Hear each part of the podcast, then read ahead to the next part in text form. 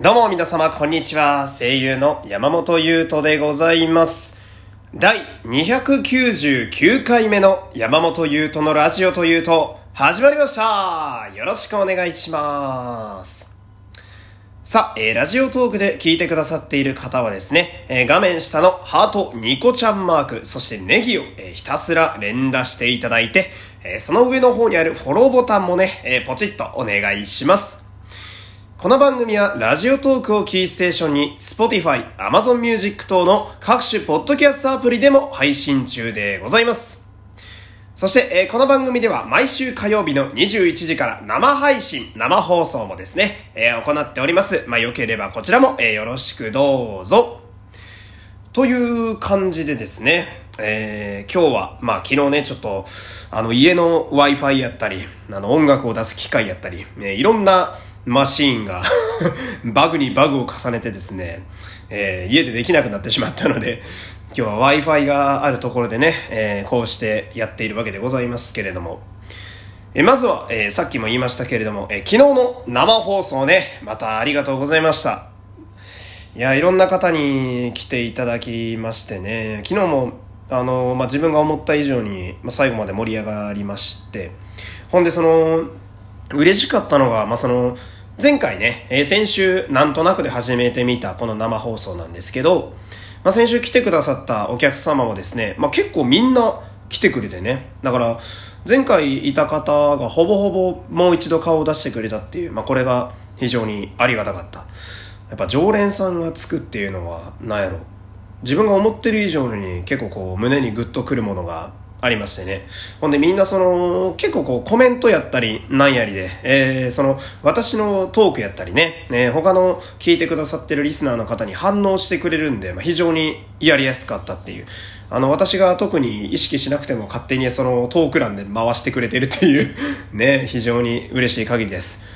ほんで、まあね、そんな昨日のお客さんで言うとですね、あの、まあ、この番組でもね、たびたび呼び込みで呼んでおりますけど、あの、ポッドキャストアワード2020って、え実はノミネート作品がね、えー、一旦発表になったんですよ。まだ最終結果みたいなやつはね、あの、出てないんですけど、そしたらその、まあ、ラジオトークからですね、えー、二つ番組が選出されておりまして、いや、すげえなって話なんですけど、そのタレントとかね、あの、普通に歌手やったり、いろいろなこう、プロの方々の中、名だたる人々の中にですね、まあ言い方悪いですけど、素人の、えーラジオトーカーの皆様が普通に食い込んできてるっていうのが、まあすげえなっていう、俺も負けてらんねえなっていう熱がこうね、灯るわけなんですけど、そんな選ばれた方の2人のうちの1人の方、志賀さんって方がですね、なんと、あの、昨日のうちの生放送に顔出してくれてね、いやー、非常にありがたかったですね。嬉しかったですね、やっぱり。うん。なんかその、まあ昨日ね、その、志賀さん、すごい気さくな方で、私のこのラジオもフォローしてくれて、で、もちろん私も、そのご利益にあやかろうと思ってね、あのまあフォロー返しといいますか、こちらからもフォローさせていただいたんですけど、まあ、この私もね、普段声優とかやってて、時折、えー名だたる方にお会いすることが、まあ、ちらほらあったりします。あね、あの、有名な方とかね、いろいろあったりするんですけど、やっぱその、皆さん、こう、大物と言いますか、まあ、気さくな方がすごく多くて、で、昨日の志賀さんもですね、そんな方々と同じように、あの、なんやろうな、やっぱ、なんやろ、こう、頼れる感じがコメントからも出てるんですよ。ほんで私も、まあ、昨日のね、その生放送自体が、こうラジオをもっと良くしていこうぜっていうテーマでやってたので、まあ私もその、せっかく、えー選ばれたそのトークの達人が来てくれたんやったら、いろいろ聞いてみようと思って、私もいろいろ、こうね、あの、私が、私が一応 MC なのにめちゃくちゃこう、リスナーの方に質問するって感じやったんですけど、まあいろいろとね、こう、まめに答えてくれたりなんかして、こういうね、あの、昨日の生放送の台本とメモした紙があるんですけど、生放送中にね、いろいろ結構、マジで普通にこう、なんやろ、勉強になりましてね。だから、まあね、今後もさっきも言いましたけど、毎週火曜日続けていきたいなっていう、そんなとこです。んで、昨日来てくれた方ね、え重ねてになりますけど、いつも本当にありがとうございます。もう皆さんのおかげでね、えこうやってまた、昨日モチベーション死んでましたけど、またこう生き返って楽しくラジオできてるので、本当に嬉しい限りでございます。ほんでですね、えー、もう一個、えー、ちょっとお知らせしたいことがありまして、えー、実はですね、えー、リアクションの数ですね、あの、いつも下にこの押してって言ってるじゃないですか、ハートやったり、ニコちゃんマーケでネギやったり、これの数がですね、えー、合計で4万回を突破しました。ありがとうございますいやー、すごい。いやー、すごいよ。いや、本当に嬉しい限りです。いやー、ありがたいですね。ほんで、まあ、その勢いのままですね、まあ、明日は、まあ、今日が299なんで、300回というこの大台に乗れそうなとこでね、なかなか弾みのつくいい報告ができるかなと。で、300ですよ。まあ、これといって、ね、あの、相変わらず特に何かする予定はないんですけれどもね、えー、またこう、リアクションで皆様から、え、お祝いをいただければ嬉しいなと、えー、そんなところでございます。じゃそんな、えー、300回前のね、299回、今日は何していくかと言いますと、あの、例のコーナーをちょっとやっていこうかなと思います。で、この後ね、えー、6分、えー、今6分いくかいかないかか、まあ、4、5分ぐらい時間あるので、えー、ここまでね、えー、がっつりちょっとアドリブで喋っていきたいかなと思いますので、えー、この後コーナーお付き合いよろしくお願いします。さあ、ではコーナー参りましょう。アドリブフリートークよえー、こちらはですね、えー、ラジオトークのお題ガチャという、まあ、ランダムでね、お題が出る、えー、機能を使いまして、アドリブ100%のトークを繰り広げていこうぜという、まあ、そんなコーナーでございます。では、えー、早速最初のお題参りましょう。えー、こちら、お今から10年後のあなたになりきって喋ってくださいって書いてありますね。今から10年後のあなただから、え、38歳ぐらいじゃあまあ、自分の理想でね、えー、喋りますけれども。いやー、昨日のイベント皆さんね、えー、ありがとうございました。いや私もね、久しぶりに出したアルバムでね、皆さんにまた新曲をあのお届けすることができまして。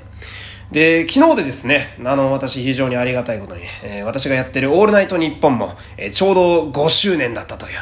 え、非常にありがたい日になりましたね。まあ、その、私ね、え声優活動をやって、もう12年ぐらいになりますけれども、まあ、ありがたいことにね、ラジオのリスナーと、そして声優としてのファンでもって、歌手やってる時のね、ファンもいろんな方がついてくれて、まあ、今後とも、えー、油断せずに、えー、まだまだ精進していきたいと、そんな所存でございますのでね、えー、今日も皆さんよろしくお願いします。山本優斗のオールナイトニッポンっていうね、え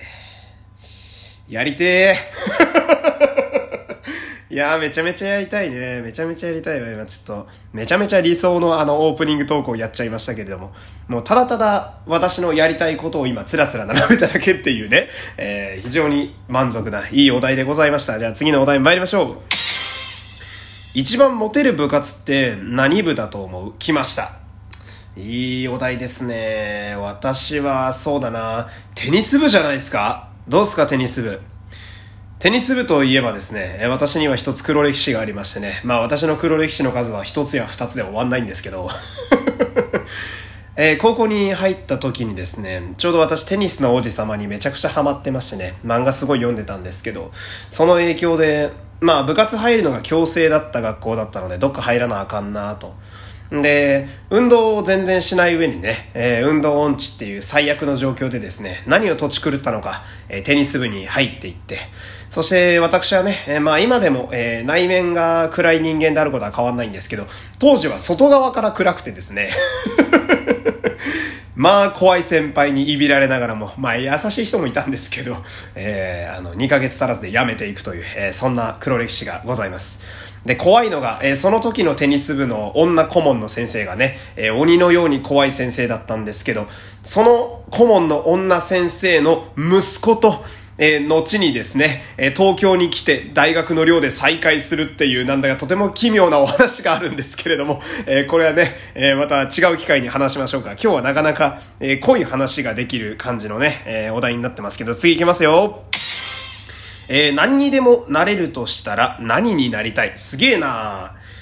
何にでもなれるとしたらか。でも、私は、そうだな鳥になりたいななんかすごい詩的な話になってますけど。